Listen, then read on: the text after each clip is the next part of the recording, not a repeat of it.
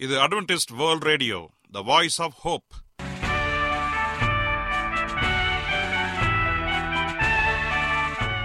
வணக்கம். அன்பான வானொலி நேயர்களே உங்கள் அனைவரையும் கர்த்தராகிய ஆண்டவர் இயேசுவின் நாமத்திலே வாழ்த்தி எங்களது இன்றைய ஒளிபரப்பை கேட்க உங்களை அன்போடு வரவேற்கிறோம். பரலோக வாழ்க்கைக்கு வழிகாட்டக்கூடிய எங்களது ஒளிபரப்பில் இன்று இடம்பெற இருக்கும் நிகழ்ச்சிகள் உடல் ஆரோக்கியத்தை குறித்த செய்திகள் ஆன்மீக சிந்தனைக்கான தேவ செய்திகள் மற்றும் காதுக்கு இனிய கீதங்கள்.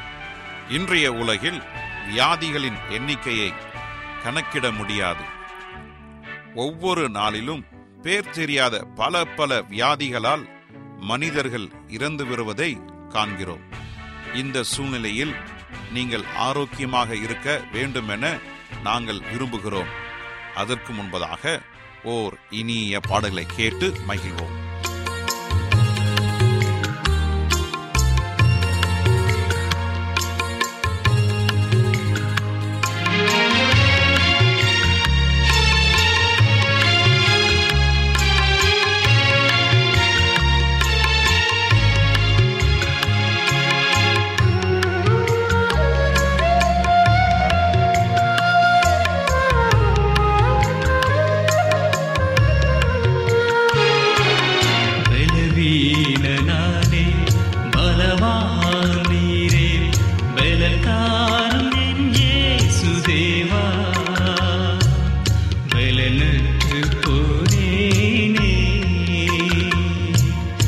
எனவே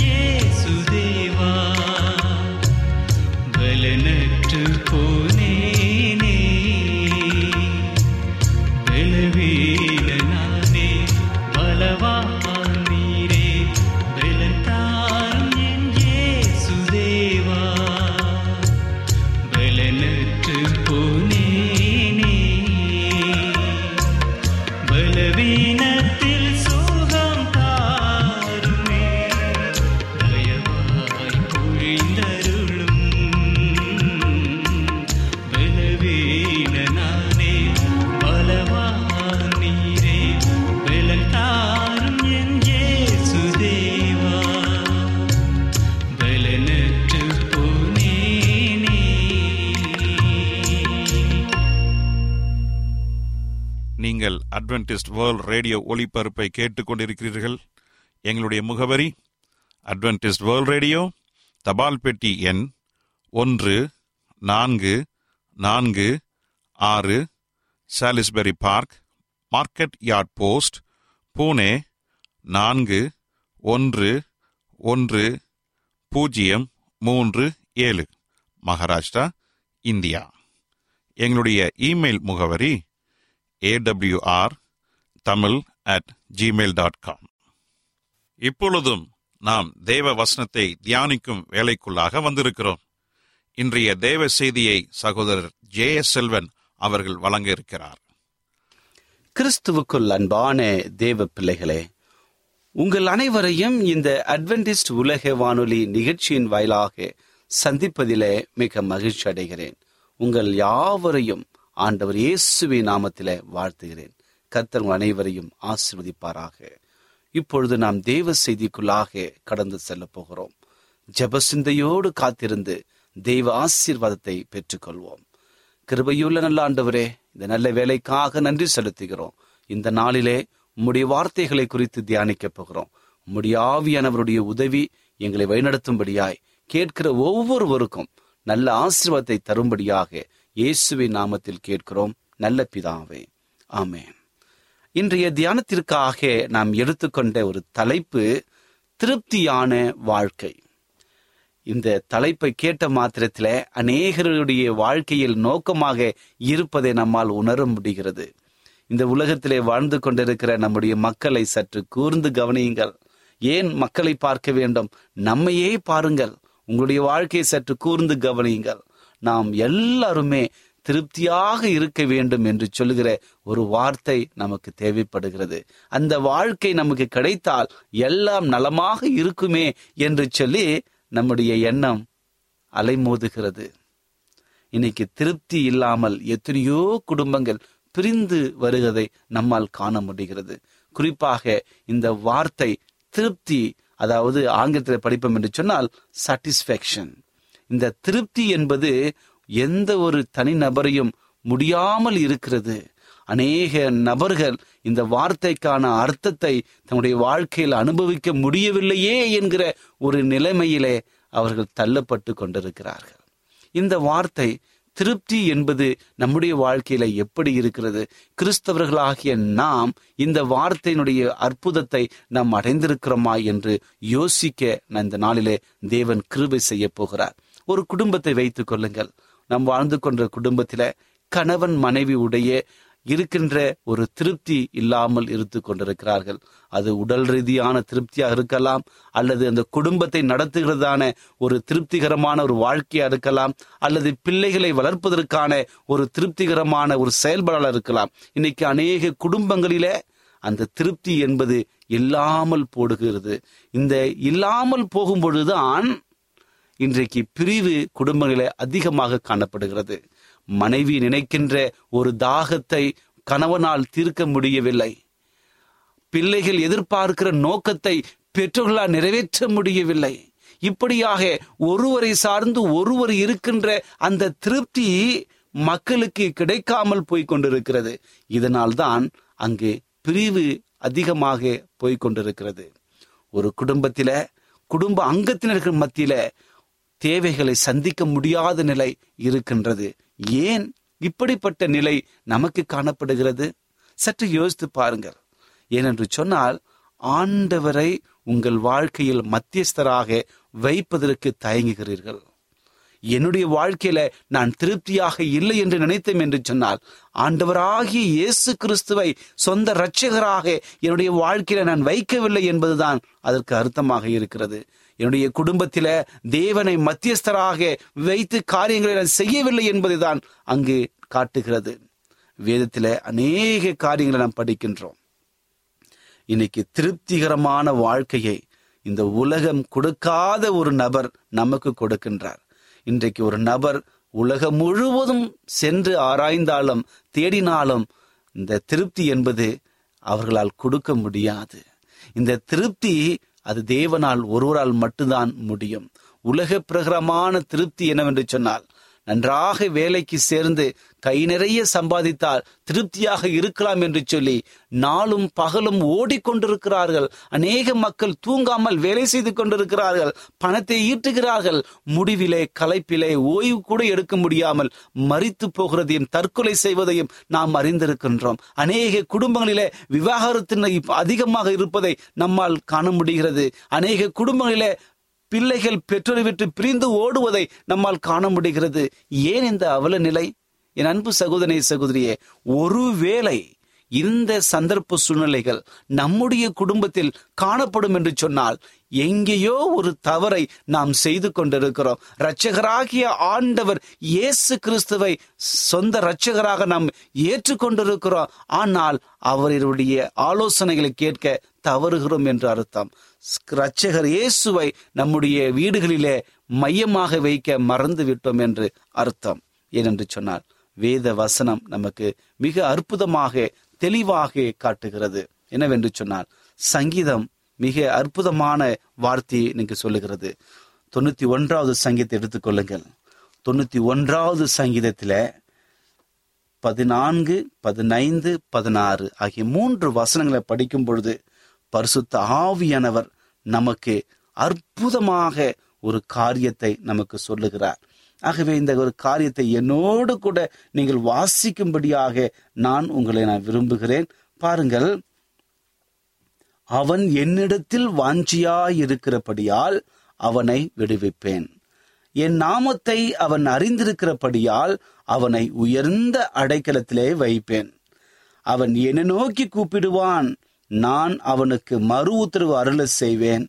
ஆபத்தில் நானே அவனோடு இருந்து அவனை தப்புவித்து அவனை கனம் பண்ணுவேன். நீடித்த நாட்களால் அவனை திருப்தியாக்கி என் ரட்சிப்பை அவனுக்கு காண்பிப்பேன். பாருங்கள் இங்க ஆண்டுடைய வார்த்தை சொல்லுகிறது நாம் தேவனிடத்திலே வாஞ்சியா இருப்போம் என்று சொன்னார். கிறிஸ்துவை சொந்த இரட்சகராக ஏற்றுக்கொண்டு அவருடைய வழிகளிலே நாம் கடைபிடிப்போம் என்று சொன்னால் நம்முடைய வாழ்க்கையில நாம் கூப்பிடுற சத்தத்திற்கு அவர் செவி கொடுக்க ஆயத்தமாக இருக்கிறார். நம்முடைய வாழ்க்கையை மிக வல்லமையாக மாற்றி சோர்வில் இருக்கிற பலத்தை கொடுத்து ஏழ்மையில் இருந்தால் செல்வத்தை கொடுத்து நம்மை உயர்த்துகிற தேவன் நம்மோடு கூட இருக்கிறார். நீடித்த நாட்களால் நம்முடைய ஆயுசு நாட்கள் பெருகிக் கொண்டே போகும். அந்த நாள் வரைக்கும் நம்மை திருப்தியாக்கி கொண்டே இருப்பார். நமக்கு அநேக பொருள் வசதி தேவையல்ல. ஆனால் ஆண்டுடைய சமாதானம் நமக்கு வரும் பொழுது நம்முடைய வாழ்க்கை பிரகாசம் அடையும் நம் தேவைகள் சந்திக்கப்படும். இன்றைக்கு அநேகருடைய வாழ்க்கையில கடன் கடன் கடன் சொல்லி கடன் வாங்கி கொண்டே இருப்பார்கள். ஆனால் அதை எப்படி திருப்பி கொடுக்க முடியும் என்று சொல்லி ஏங்கி தவித்து கொண்டிருப்பார்கள். ஏன் இந்த அவல நிலை? இன்றைக்கு அட்வென்டிஸ்ட் கிறிஸ்தவர்களாக இருக்கட்டும் தேவனை அறிந்த எல்லா கிறிஸ்தவர்களும் கூட இன்றைக்கு கடன் தொலைனாலே பாதிக்கப்பட்டிருப்பதை நாம் உணர்ந்திருக்கின்றோம். தேவனுடைய வசனம் சொல்லுகிறது நீயோ கடன் கொடுப்பாயாக கடன் வாங்க மாட்டாய். தேவனுடைய ஆசீர்வாதம் அவருடைய உண்மையான அரவணைப்பு நமக்கு இருக்கும் என்று சொன்னால் நாம் கொடுப்பவர்களாக மாறுவோம். நாம் ஏழைகளுக்கு இறங்குவர்களாகவும் அநேக தரித்திரர்களுக்கு அரவணைப்பவர்களாகவும் நாம் மாற்றப்படுவோம். நீடித்த நாட்களால் ஆண்டவர் நம்மை திருப்திப்படுத்த ஆயத்தமாக இருக்கிறார். யார் இல்லை என்று வந்தாலும் நம் மனம் இறங்கும். எதையும் நாம் அபகரிக்க மாட்டோம். என் அன்பு சகோதரனை சகோதரியே நம்முடைய வாழ்க்கையில அந்த இரக்க குணம் எப்பொழுது வரும் என்று சொன்னால் என்றைக்கு ஒரு மனிதன் திருப்தியாக இருக்கிறான் என்று நினைக்கின்றானோ அந்த இரக்க குணம் ஆண்டவர் அவருடைய உள்ளத்திலே கொடுப்பார். ஆண்டுடைய வசனம் நமக்கு அதிகமாக சொல்லுகிறது இரக்க குணம் உள்ளவர்கள் பாக்கியவான்கள் அவர்கள் இரக்கம் பெறுவார்கள். அப்படி என்றால் ஒரு நபர் திருப்தியாக இருக்கும் பொழுது இயேசு கிறிஸ்தவனுடைய உள்ளத்திலே வரும் பொழுது நம்முடைய வாழ்க்கை திருப்திகரமான ஒரு வாழ்க்கையாக மாறுகிறது. நாம் திருப்தி அடைந்து இல்லாதவர்களுக்கு நாம் உதவி செய்கிற மனப்பான்மையை இரக்க குணத்தை தயவை அன்பை நமக்கு கொண்டு வந்து ஒருவரு ஒருவர் சகித்து கொண்டு அரவணைப்புகிற குணம் ஆண்டவர் நமக்கு கொடுக்கின்றார்.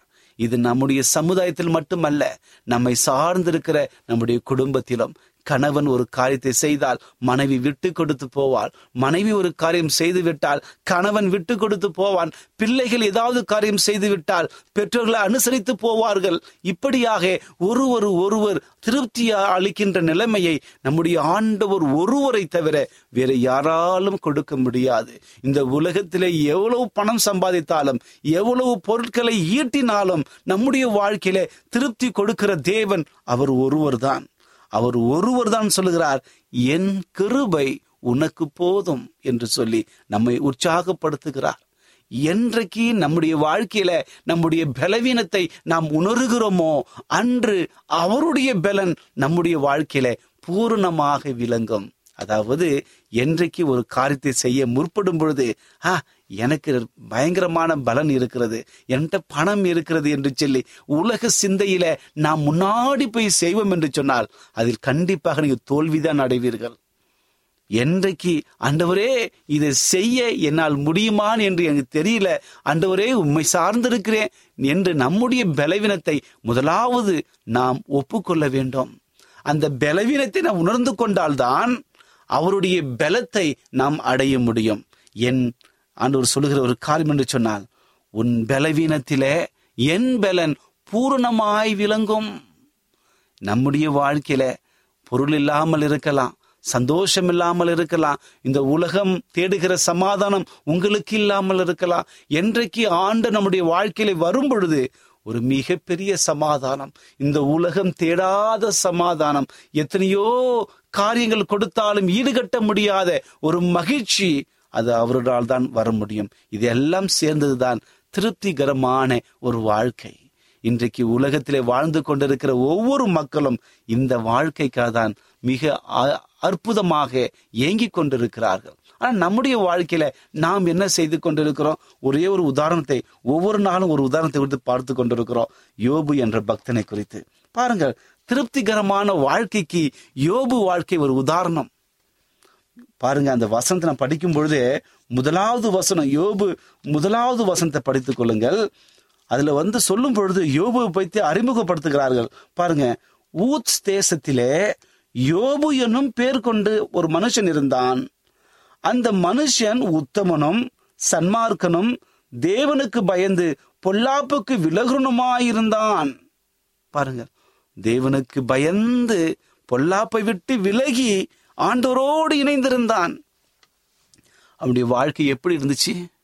பாருங்களேன் அந்த வசனம் சொல்லுகிறது அவனுக்கு ஏழு குமாரர்களும் மூன்று குமாரத்திகளும் பிறந்தார்கள். அவனுக்கு ஏழாயிரம் ஆடுகளும் மூவாயிரம் ஒட்டகங்களும் ஐநூறு ஏறு மாடுகளும் ஐநூறு கழுதைகளும் ஆகிய மிருக ஜீவன்கள் இருந்ததும் அன்றி திரளான பணிவிடைக்காரர்களும் இருந்தார்கள். அதனால் அந்த மனுஷன் கிழக்கு திப்புத்திர எல்லாரிலும் பெரியவனாயிருந்தான். அவன் அந்த நேரத்தில் இருந்த மக்களை காட்டிலும் எல்லா ஆஸ்தி உடையவனாக இருந்தான். கர்த்தர் பரிபூர்ணமாக திருப்தி அடைய வைத்து ஆசிர்வதித்தார். இந்த ஆசீர்வாதத்தினாலே ஆண்டவரை போற்றி துதித்து துதித்து ஆண்டவரின் நாமத்தை மகிமைப்படுத்தி கொண்டான். என்றைக்கு சாத்தான் மூலமாக அநேக இடைஞ்சல்கள் அநேக சோதனைகள் வந்த பொழுது எல்லாவற்றையும் இழந்து போனான். முடிவில ஆண்டவரோடு நிலைத்திருந்தான். இறுதியிலே ஆண்டவர் சொன்ன ஒரு காரியம் இரட்டிப்பான நன்மையை கொடுத்து எல்லாவற்றிலும் ஒரு இரட்டதனையான ஆசீர்வாதங்களை கொடுத்து ஆண்டவர் அவரை ஆசீர்வதிக்கிறார். பாருங்கள் எவ்வளவு பெரிய ஐஸ்வர்யம் எவ்வளவு பெரிய திருப்தியான வாழ்க்கை யோபு தன்னுடைய வாழ்க்கையில கண்டிருக்கிறான். அதே போல ஆபிரகாமை குறித்து சொல்லும் பொழுது கூட அநேக நாம் சொல்லலாம். ஆபிரகாம் தன்னுடைய வாழ்க்கையில மிக செல்வந்தனாக இருந்ததை நம்மால் வாசிக்க முடிகிறது.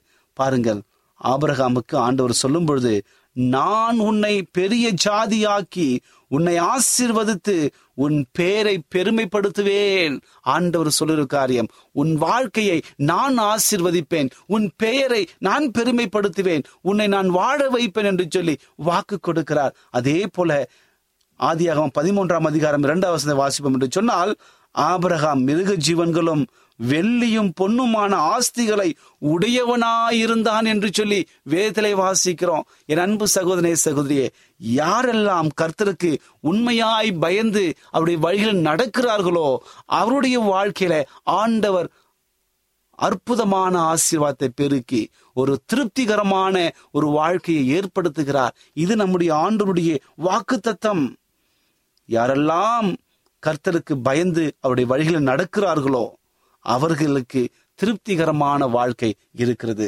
சங்கீதகனை தாவிதி தான் சொல்லுகிறார்.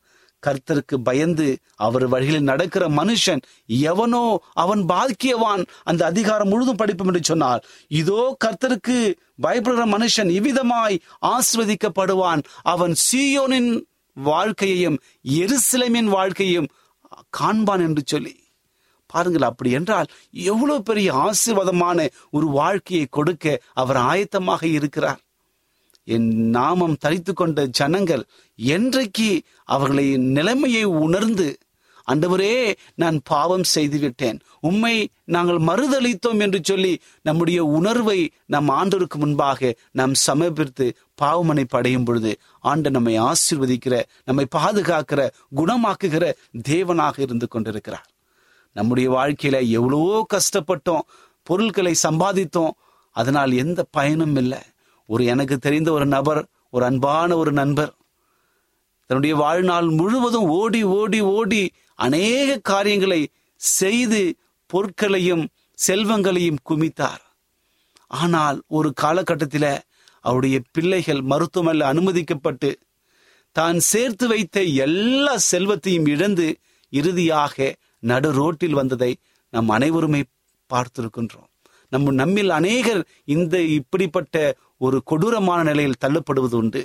எவ்வளவு சேர்த்து வைத்தாலும் முடிவில தேவையில்லாமல் ஒரு காரியத்திற்காக எல்லாவற்றையும் செலவழித்து விடுவோம். ஆனால் ஆண்டவர் சொல்லுகிற அவர் கொடுக்கிற திருப்தியான வாழ்க்கை அதுவல்ல. ஆண்டவர் சொல்லுகிற அவர் ஏற்படுத்துகிற ஒரு வாழ்க்கை என்னவென்று சொன்னால் நமக்கு ஆரோக்கியம் மனசமாதானம் சந்தோஷம் எப்பொழுதும் நீடிய சமாதானத்தினால் சந்தோஷத்தினால் நம்மை நிரப்பி நம்மை ஆசிர்வதிக்க காத்து கொண்டிருக்கிறார். அதுதான் சங்கீதகனை தாவிது சொல்லும் பொழுது கர்த்தர் சீயோனிலிருந்து உன்னை ஆசிர்வதிப்பார். நீ ஜீவனோட நாளெல்லாம் எருசிலமின் வாழ்வை காண்பாய். உன் பிள்ளைகளின் பிள்ளைகளையும் இஸ்ரேவேலுக்கு உண்டாகும் அந்த சமாதானத்தையும் காண்பாய் என்று சொல்லுகிற ஒரு வாக்கு தத்துவத்துல அங்கு நிலைத்திருப்ப வேண்டும் என்று சொல்லி ஆண்டவர் விரும்புகிறார். சங்கீதம் தொண்ணூத்தி ஒன்றில் நான் படித்தது போல இங்கே நீடித்த நாட்களால் அவனை திருப்தியாக்கி ஆண்டோடைய ரட்சிப்பை நமக்கு கொடுக்க ஆயத்தமாக இருக்கிறார். அந்த நீடித்த ஒரு திருப்தியான ஒரு வாழ்க்கை நமக்கு வர வேண்டும் என்று சொன்னால் நாம் என்ன செய்ய வேண்டும்? சற்று யோசித்து பாருங்கள். வேத கதாபாத்திரங்கள் தேவனையே சார்ந்திருந்தார்கள்.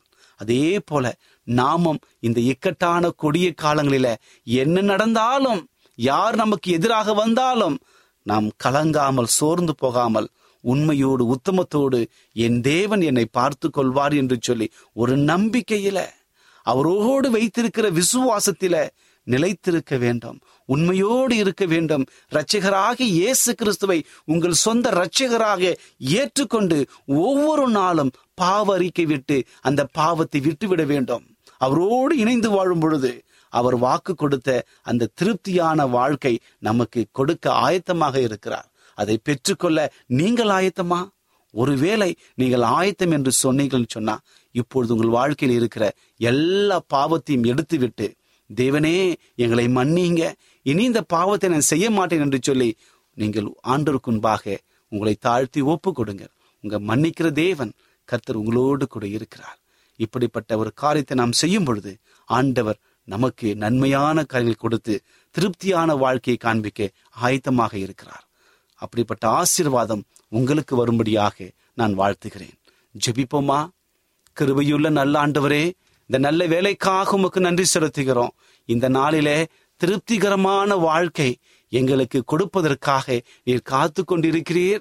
அதை நாங்கள் பெற்றுக்கொள்ள எங்கள் வாழ்க்கையை நீங்கள் தயார்படுத்தும்படியாய் நாங்கள் கெஞ்சுகிறோம் தகப்பனே. நல்ல செய்திக்காக ஸ்தோத்தரிக்கின்றோம். அண்டவரே செய்தியில் சொல்லப்பட்ட ஒவ்வொரு காரியத்தையும் எங்கள் வாழ்க்கையில் அபியாசித்து உம்மோடு இணைந்திருக்க எங்களை வழிநடத்துங்க இந்த செய்தியை கேட்டுக்கொண்டிருக்கிற என் அன்பு சகோதரனையும் சகோதரியும் ஆசீர்வதிங்க. ஒருவேளை அவர்கள் கடன் பிரச்சனையால் பாதிக்கப்பட்டு ஐயோ என் வாழ்க்கையில எப்படி மீண்டும் கொடுக்க போகிறேன்? என்று சொல்லி கண்ணீரோடு யாராவது நிகழ்ச்சி கேட்டுக்கொண்டிருந்தால் தயவாய் நீ இடைபெற்று நீர் பரலோகத்தின் சமாதானத்தை கொடுத்து அவளை வழிநடத்துங்க. தேவைகளை சந்திக்கும்படி ஆட்சேபிக்கிறேன் வியாதிகளோடு யாராவது படுக்க படுக்கையாக இருந்து யாராவது எனக்கு உதவி செய்ய மாட்டார்களா? என்று சொல்லி ஏங்கிக் கொண்டிருக்கிற அந்த பிள்ளைகளை தொடும்படி ஆட்சேபிக்கிறேன் கண்ணீரோடு வியாகுலத்தோடும் மனபாரத்தோடும் யாராவது இதன் இந்த நிகழ்ச்சியை கேட்டுக்கொண்டிருந்தால் அவர்களோடு முடிய கரம் இருக்கட்டும் தகப்பனே. இந்த நாளிலே கேட்ட சத்தியத்தின்படி வாழ்ந்து ஆஸ்வதமாக அநேகரை உம்முடைய பாதையில் வழிநடத்த எங்களுக்கு உதவி செய்யும்படியால் இயேசுவி நாமத்தில் கேட்கிறோம். நல்ல பிதாவே. ஆமேன்.